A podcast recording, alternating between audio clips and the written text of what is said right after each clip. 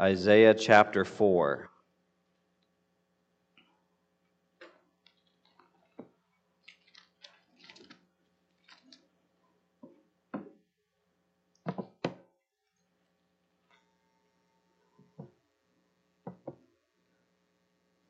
Good thing the clock is set to daylight savings time, so I have an extra hour to preach to you.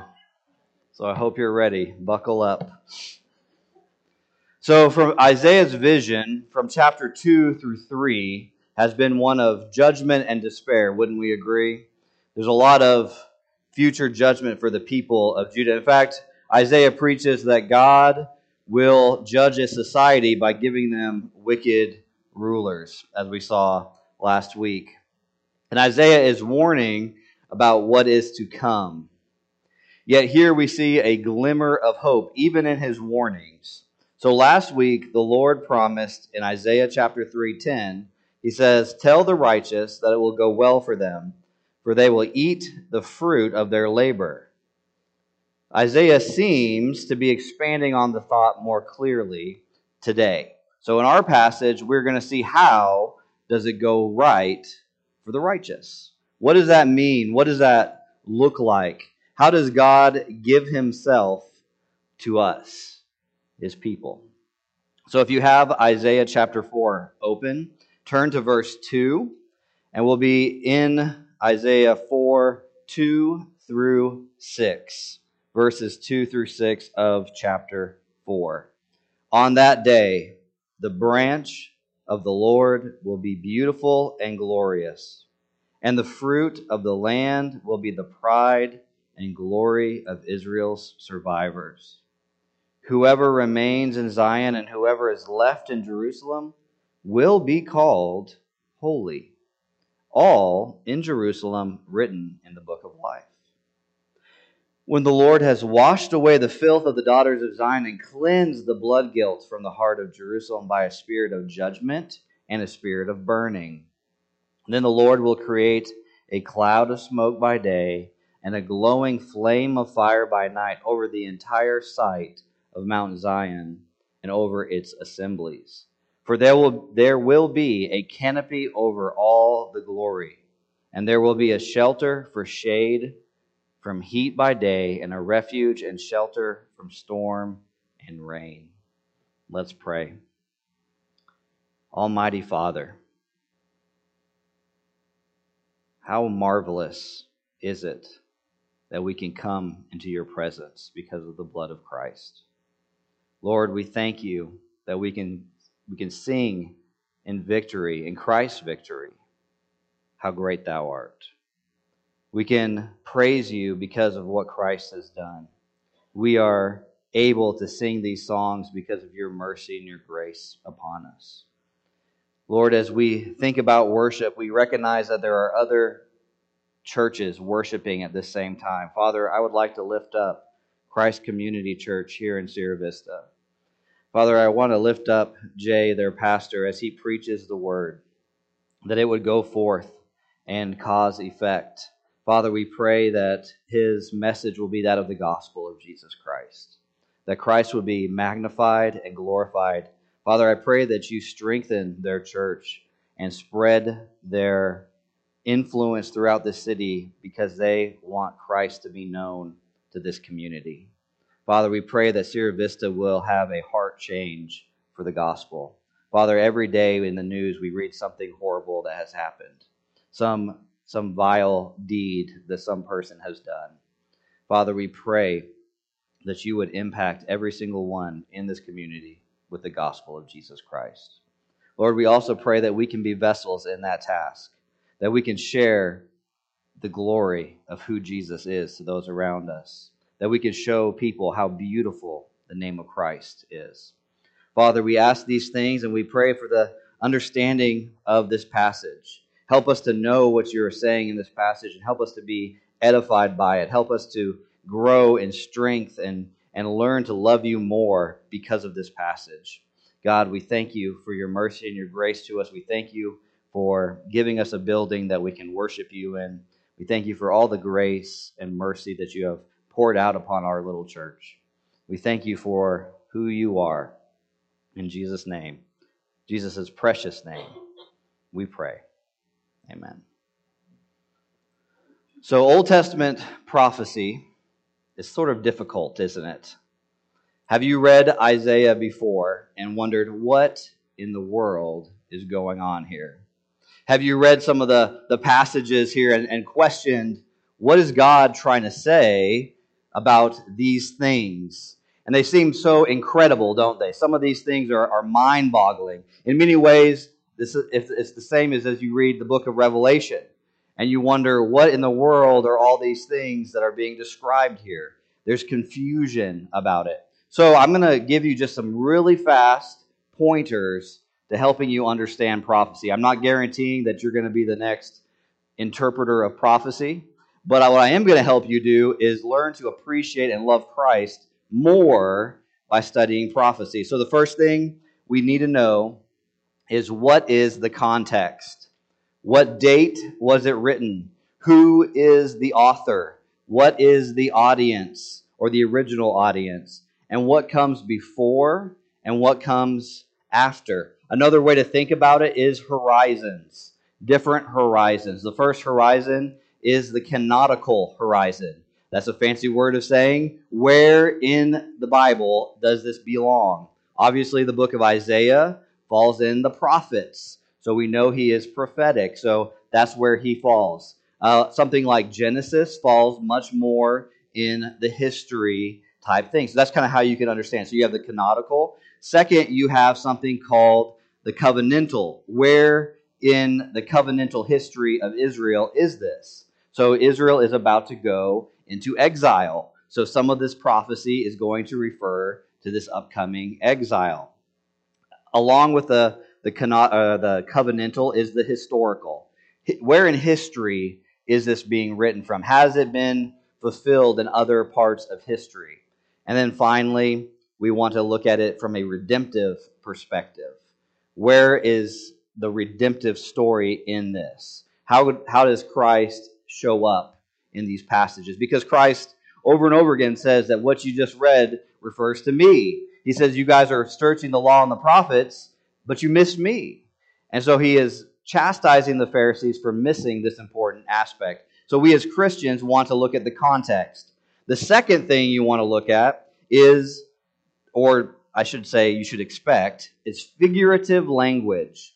Just like you would have in a poem, um, some form of figure or depiction, you will have that in prophecy. In fact, the majority of prophecy is written in poetic form. So in your Bibles, you'll probably have something where it's a little bit narrower indentation in your Bibles. That's typically pointing to the fact that this is in, in Hebrew, it is written in a poetic form. And that involves parallelism and chiasms and all those fancy words that you can look up later in the dictionary, right? These are things that point to uh, the poetic nature. So you'll expect figurative language. It's, it's emotive, it's evocative, it's filled with pictures and exaggerated expressions. And so we know that we have to expect that when we read these passages. The second thing is we need to learn to distinguish, or the third thing, sorry, is to distinguish between conditional and unconditional prophecy. Conditional and unconditional prophecy. Remember Jonah? He walked through there and he says, Repent because God is going to destroy Nineveh in 40 days.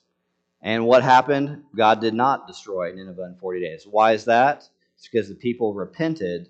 They put on sackcloth and ashes. They fasted. They mourned. In fact, even the animals had sackcloth and ashes put on them. Everybody fasted and everybody starved because of their repentance. So that's conditional, but there are some unconditional things that happen. So you need to know that when studying prophecy. So that's just the basics, okay? That's just the bottom line when you see prophecy in Scripture. In order to start to understand it, you want to look at the context, expect figurative language, distinguish between conditional and unconditional.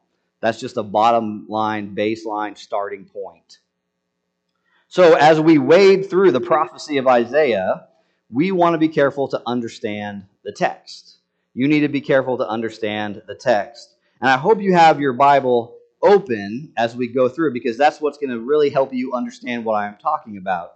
Otherwise, you're going to be very confused. So keep your Bible open to Isaiah chapter 4, verse 2, because the first thing we notice is that it says, on that day. And if we are looking at this in context, if we have read chapters 2 and chapters 3, and we see on that day, we need to know what day is talking about. And I think we would cringe a little bit. If you are truly reading this and becoming involved in it, you would cringe because every almost every time it says on that day, what happens? Something bad happens. Something bad happens every time God says on that day. Except for here in our passage, something good is happening, something positive. In fact, Isaiah is prophesying about the coming Messiah, the hope that he brings to his people. Now, we remember that this is written to a Jewish audience, the people of Judah, but we also recognize something valuable for us.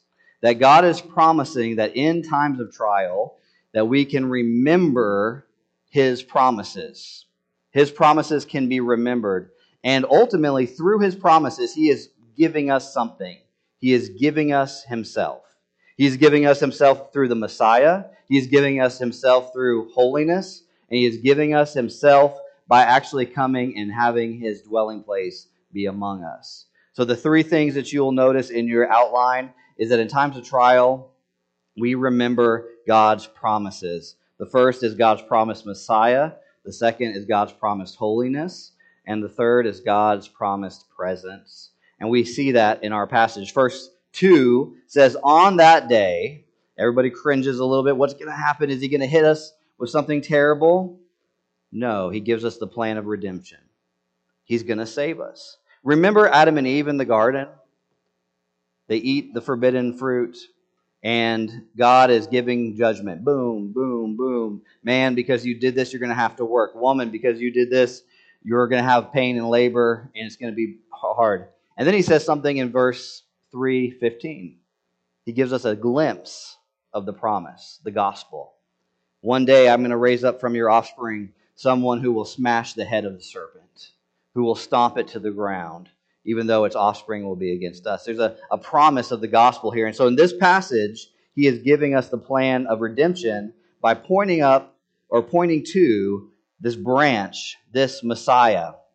So now here comes the question Does this branch of the Lord, who will be beautiful and glorious, is this the Messiah? So we got to do some research, don't we? What does it mean to say the branch of the Lord? Now, your Bible may have branch capitalized. Go ahead and check that. If your Bible has branch capitalized, raise your hand. If your Bible does not have branch or has a different word there for branch, capitalized or not capitalized, raise your hand.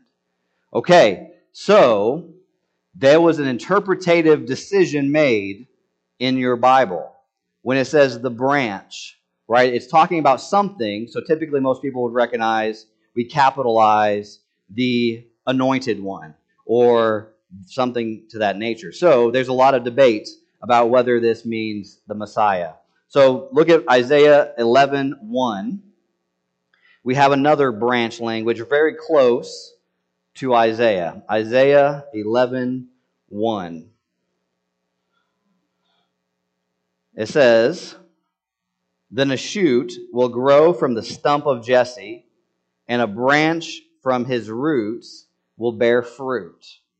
So Isaiah is already pointing to this coming Messiah using the same general language. But not only Isaiah does this, but Jeremiah also. And I'm just going to give you these verses. I'm going to say them to you. Just go ahead um, and write down the reference. But Jeremiah 23 5 says, Look, the days are coming this is the Lord's declaration.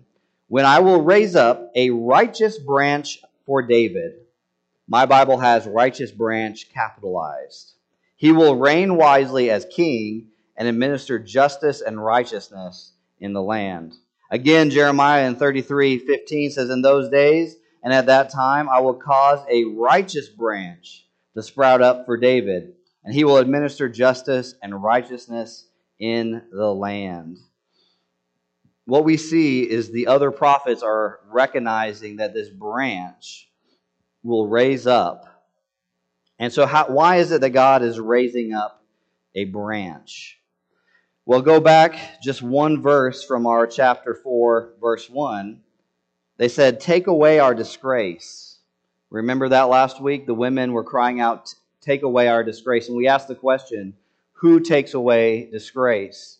Last week in verse in chapter 3, we saw that God judges a nation by removing the leadership. Second, he removes their beauty. And so we have leadership and beauty removed. But then once in chapter or verse 2, on that day the branch of the Lord will be beautiful and glorious. God has replaced this wicked rulership with a new leadership. He has replaced the ugliness with a new type of beauty. So we have this branch that is here. And not only that, the fruit of the land will be the pride and glory of Israel's survivors. What we see here is that the branch is going to grow. It's going to start humble and it will grow in beauty and glory, producing fruit of greater value than what Judah had valued before. Jesus says in John, I am the vine and you are the branches. Apart from me, you cannot bear much fruit. Jesus sees himself as the branch, the vine, the plant that grows up from the stump of Jesse. We see that the fruit of the land here, some translations will capitalize fruit of the land, referring back again to this Messiah, that this his nature, his human nature, and the reversing of the curse. Remember in Adam, his his curse was that he would have to till the land and go and toil to actually have any fruit. What we see here is that this fruit is going to be produced automatically. And I want you to notice something. The reversing of the curse begins in verse at the very end of verse 2. It says, "And the fruit of the land will be the pride and glory of Israel's survivors." Think about that for a minute. What is the pride and glory of Israel's survivors, according to this passage. This passage alone. Just try to isolate it in your mind if you can. On that day, the branch of the Lord will be beautiful and glorious, and the fruit of the land will be the pride and glory of Israel's survivors. The Messiah. The Messiah, the Christ, as we call him in the New Testament, Jesus, as we know him personally, is going to be the pride and glory of Israel's survivors. Jesus is going to be beautiful and glorious to them. I think this is important that we recognize this that, that their comfort is not going to just be in something else, but it's going to be in Christ. Judah and Jerusalem, who are about to face serious judgment from the Lord, extensive judgment from the Lord, need some comfort. And what does God tell them? The Messiah is coming there will be a Messiah. In fact, if you read the rest of Isaiah, Isaiah is talking about the Messiah. That's, that's why he's called the fifth gospel in many uh, early church circles. He is talking about this coming Jesus Christ. And it shows that God will not destroy completely, but will bring trials to purify his people. Now, we could spend some time trying to apply this to our own lives today, but we only have a short amount of time. So I want you to do your homework what does it mean to have an, a Messiah in times of trouble? What does it mean to have Christ become beautiful and glorious? Also, think about this if you do not see Christ as beautiful and glorious, he may not be your Messiah. You may be holding on to something much more attractive to you. And if something else is more attractive to you than Jesus, then you may have an issue that you need to get looked at that you need to talk to someone. Why is Jesus not so attractive to me? On this side of the Messiah, we already know he has come. We have already seen his first accomplished works, and we are waiting on that second coming, his return, and we could have even greater joy and comfort. But one practical expecta- uh, expectation, and I want you to jot down this verse 1 Peter chapter 1, 5 through 9. I just want you to write it down so you can refer to it as you do your homework, as you do your assigned reading. 1 Peter chapter 1, 5 through 9. I'm going to read it real quick because it ties in with my flow of my sermon. It says, You are being guarded by God's power through faith for a salvation that is ready to be revealed in the last time. You rejoice in this, even though now for a short time, if necessary, you suffer grief in various trials. Some people in this room are experiencing various trials. My wife and I are semi homeless. It's, a, it's our own fault because we are selling our house and buying a new one. But we are semi homeless. We are living at grandma's. And we are experiencing a minor trial in that we are all crammed into a smaller room with a baby and a, a one year old who likes to scream. So sometimes waking up in the middle of the night is a trial, but some of you are experiencing even greater trials. Some of you are experiencing bad medical diagnoses. I don't know if that's the proper way to say it. Diagnoses, diagnoses. You have diagnoses that are terrible, that are bad, that are, are, are, are not good. Some people are experiencing chronic pain in this room. So, what does it mean to have a faith guarded by God's power for salvation that is ready to be revealed in the last time? It says, so that the proven character of your faith may more valuable than gold, which though perishable is refined by fire, may result in praise, glory, and honor at the revelation of Jesus Christ. Though, though you have not seen him, you love him. Though now not seeing him now, you believe in him and you rejoice with inexpressible and glorious joy, because you are receiving the goal of your faith, the salvation of your souls. So we have Christ, but we are waiting for his return to make all things new. We're waiting for this purification that makes us holy. So remember, God gives us himself through the Messiah, and now he's giving us himself through holiness. Holiness is the next thing, the purification of his people. In times of trial, you can remember that God purifies his people. This is important to know. You need to know this that God purifies his people. Isaiah is comforting his people in verses 3 and 4. He is saying that God is going to purify you, He's going to call you holy, He's going to set you apart. And who is this people that are set apart? Look at verse 3. Whoever remains in Zion and whoever is left in Jerusalem. Does this, is this a group of people who were able to stay in Zion or Jerusalem because of their own will? Or was it because they were just left over from the scourge of the Babylonians and the Assyrians that come through the land? Whoever is left, the remainder, the, the remnant, if you will, in Zion and Jerusalem, will be called holy. They'll be called holy. Did you, did you notice that word? Not that they made themselves holy, not that they earned themselves some holiness, but God made them. God is purifying his people. He is setting apart these people for his purposes. Romans 9 27 through 29 says, But Isaiah cries out concerning Israel, though the number of Israelites is like the sand of the sea, only the remnant will be saved. Only the remnant will be saved.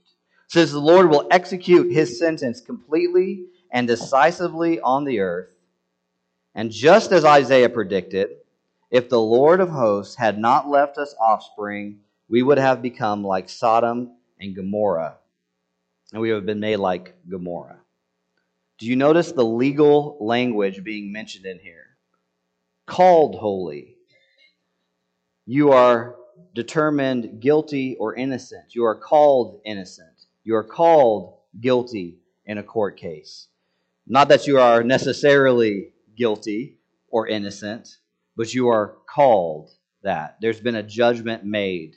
So, for example, let's say you murder somebody, you go to the courthouse, the judge rules, and the, the jury sits there and deliberates, and finally they come back and they say, we've decided that he is not guilty. Well, did you kill somebody? You killed somebody, but you've been declared not guilty. So that doesn't make you not guilty, it just means legally you're not guilty. And that's what we see here in this passage. These remnant, the remnant left behind, will be called holy. They are set apart for God's magnificent purpose. The second thing we see here is that they will all in Jerusalem written in the book of life. What is this book of life? Well, it's a list of the righteous. Remember Moses in Exodus? He said, God erased me from the book of life because I want these people to survive. He didn't want God to destroy the Israelites at that time. And God was saying, you know, I, I write what I write and, and don't, you know, don't challenge who I put in the book of life. But we see it kind of expanded in the New Testament. It's really a, a heavenly ledger. We see that it's a, a list of, of heavenly citizens, those who belong in the citizenship of heaven. Look, Luke 2.20 says he God or Jesus says to the disciples, "Rejoice because your names are written written in the book of life." Revelation 3:5 talks about the book of life, those written in the book of life. And so we see that it's a heavenly ledger, those who belong in God's heavenly kingdom, his citizenship. And so how does this happen? How does God call them holy? How does God say that these people in Jerusalem, this remnant, those left behind here in this passage, how are they how are they made to be in the book of life? Verse 4 tells us. He says when the Lord has washed away the filth of the daughters of Zion and cleansed the blood guilt from the heart of Jerusalem by a spirit of judgment and a spirit of burning.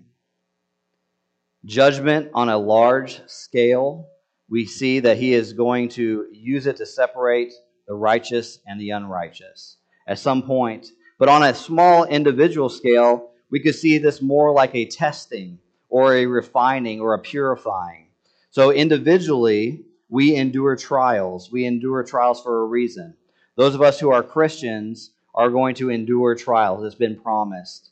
And in fact, Jesus says, Take up your cross and follow me. Take up your death equipment. Take up your guillotine. Take up the thing that will execute you and follow me, he says. Die to yourself.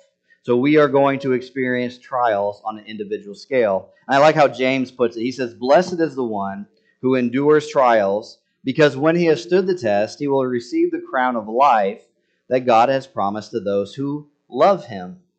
Do you love Jesus? Do you love him? That's a good question to ask yourself.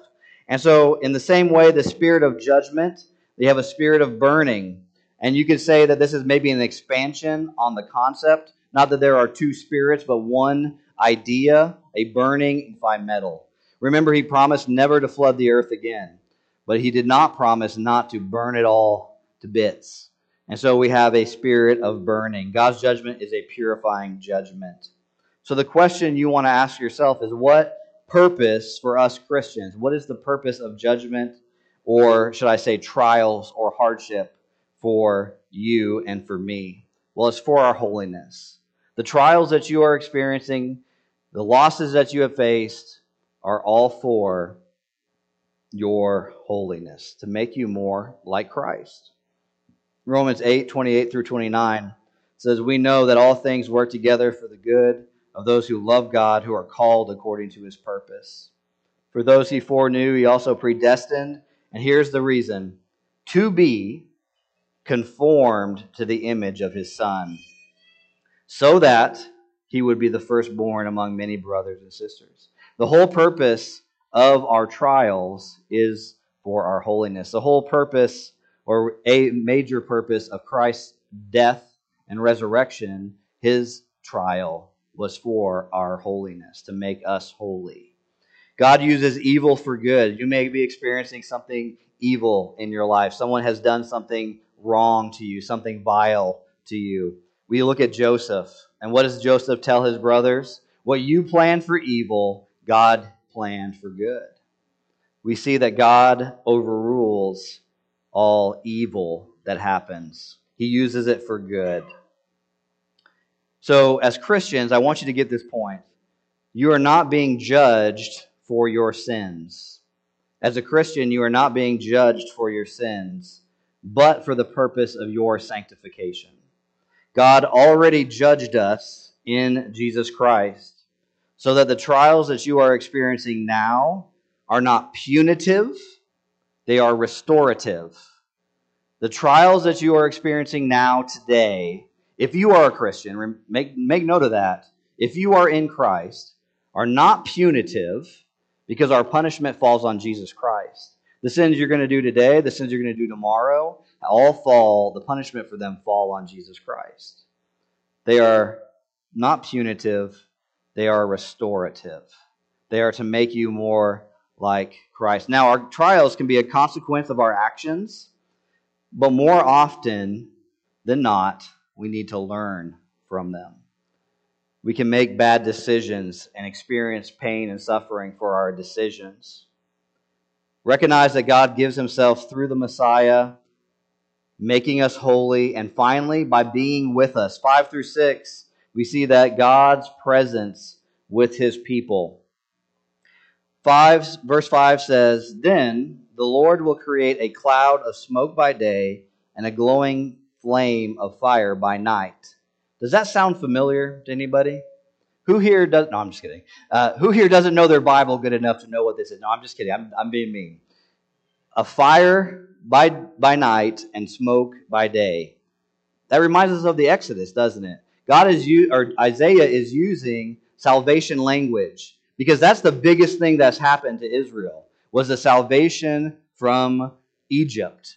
That they were saved from Egypt and they were given this promised land that they lay in. So God is, is using this language of Old Testament um, exodus and freedom, this salvation, this mighty work of God. The mighty work that God did is even mightier. He said something bigger is coming. Look at verse 5. It says, That smoke, that flame, will be over the entire site of Mount Zion and over its assemblies. Notice the language, the entire site of Mount Zion and the assemblies. So, not just one little spot, as it was in Exodus, right over the little tabernacle. I say little because the temple was bigger, right? And, and so it was one spot. God's presence was in one location with the people. Now it's going to cover the people now, remember what I said about figurative language. Smoke and fire would be really hard to live under, I would think, if it was really happening. So just recognize this is, this is language about God's presence. His presence will be with his people, a greater presence. And then at the end of verse 5, it says something kind of strange. It says, For there will be a canopy over all the glory. Or your passage may say, For glory will be a canopy over all. This word for canopy is very interesting.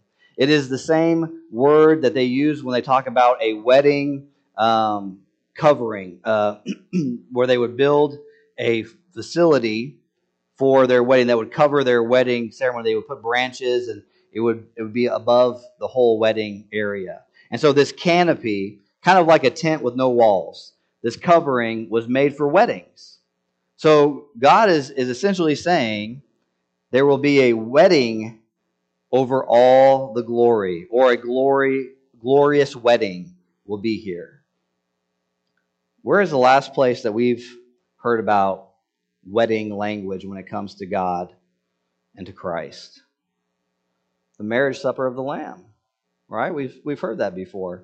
So we have, once again, the same end times, end of days language being described here. God's presence will be his people. It will be a glorious time. It will be a celebration. It will be like a wedding. It's going to have a, uh, a, a, a joy, a joyful experience. And then verse 6 And there will be a shelter for shade from heat by day, and a refuge and shelter from storm and rain. This language here is that of protection. God is going to not only be with his people, but protect his people. Nothing can separate us from God at this point in this passage. So, what we see is that God's presence is going to be with his people. So, the great hope of Isaiah is this coming Messiah. This, this language of God with us. So, let's take an informal poll. Who here has already begun to listen to Christmas music? Go ahead and raise your hands. I want to see the guilty. Hide the guilty and the innocent. Who here has put up their Christmas trees? Who here has put up Christmas decorations? So I've been listening to Christmas music for the last two years because I have been ready for Christmas. I want Christmas to come because I am so tired of all the silliness that this world has. And what does that mean, this Christmas idea that's coming? this Emmanuel. What's the song that we like to sing? O come, O come, Emmanuel. What does Emmanuel mean? God with us. And what do we see in this passage? This coming Messiah, that God will be with his people. We see that the God of the universe is with us in Christ Jesus. Christ is fully God, come in human flesh. You know, this should provide us with immense comfort today. Not tomorrow, not next year, not if the politicians get their act together and do this or do that, not if our, our doctor finally gets around to calling us back about that serious medical issue that we have, that we can have God with us today because of Jesus Christ. Hebrews 1 1 through 3 gives me this comfort. It says, Long ago, God spoke to our ancestors by the prophets, which is what we see in Isaiah, at different times and in different ways. In these last days, he has spoken to us by his Son. In these last days, he has spoken to us by his Son. God has appointed him the heir of all things and made the universe through him. The Son is the radiance of God's glory. Remember that glory language? That the branch of the Lord will be beautiful and glorious? It's through his power. He is sustaining all things by his powerful word. After making purification for sins, recognize that language, he sat down at the right hand of, his, of the majesty on high. So God gives himself to us through the Messiah, making us holy and finally being with us. What we can see in Isaiah is that God's plan of salvation is unfolding. To the people of Judah, this remains a future event. He's, they see a future possibility, a future hope, and they're seeing it dimly, right? We see that in Hebrews and First Peter, looking ahead, looking for this Jesus. And all the and all the Pharisees at the time of Jesus were looking in the scriptures, trying to see who is this Messiah that's coming? When will he come? And when Jesus said, I'm going to be taken away, what did the people say? Well, well, God, or, or, or Jesus, you, the, the scriptures say that the Messiah will remain with us forever. Where are you going? Why are you leaving? Then who is the Messiah? If you're leaving, you can't be the Messiah. And what did Jesus say? He's like, No, I'm the Messiah. You just don't understand the scriptures. You don't see what this is about. So, what we see is that God unfolds his plan of salvation to Isaiah, and it's um, and for the people of Judah, they don't see it as clearly, right? It's kind of like looking through um, looking at a mirror that's really fuzzy. They're not quite seeing clearly, and so God unfolds salvation. You know, it's kind of like God knows we needed that reminder today. I don't know who here needed the reminder that we have a Messiah. Who here needed a reminder that the trials that we go through is for our restorative purposes, to make us more holy, to make us more like that Messiah? And we have God's presence with us today. You don't have to wait until you die to enjoy this eternal life. You can begin right away. You can celebrate and look at this Jesus. Look how beautiful and glorious he is going to be my hope for you, and actually my hope for our church, is that we will look in scriptures and see how beautiful and glorious Jesus is. Because the more beauty and glorious uh, nature of Jesus that we see, the less the things of this world will have a, their hooks in us. They will not be able to bait us with false idols and false hopes. And you will find true hope and happiness in Jesus Christ as you read Scripture. Um, let's go ahead and close in prayer. Father, we thank you for your word. What a powerful truth of the gospel that we see that Jesus Christ is God who has come for us, that he has died for us, that we can get to know him and enjoy him and celebrate him and have uh, wonderful communion today with God our Father. Lord, just as our psalm this morning, 27, 1 through 6, talks about dwelling in the house of the Lord. Lord, we don't have to dwell in the house of the Lord. The house of the Lord is dwelling with us. God, we are so enraptured by the truth of this passage that Jesus Christ came for us to make us holy so that we can see God's face through Jesus Christ. Lord, I pray for our congregation that they would see this truth, that they would celebrate and have joy in the truth. Father, we thank you for your redemptive plan throughout salvation. We, we know that you have a plan for our redemption. We thank you for this passage that speaks so clearly on the matter that we don't have to question, but we can celebrate the truth that this Messiah is God with us. Lord, we thank you for your mercy. We thank you for your grace. Lord, be with us as we go about our week. Strengthen those uh, who are struggling. Lord, I pray for um, the one, Ashley, who is, is having a, a baby today. Lord, I pray for the uh, safe and um, healthy baby in a process. Lord, be with the parents and grandparents and everyone around as they uh, expectantly wait on this child, just as we uh, are excited to celebrate Christmas and um, remember that God is with us, Emmanuel. And all these things we ask in the beautiful name of Jesus. Amen.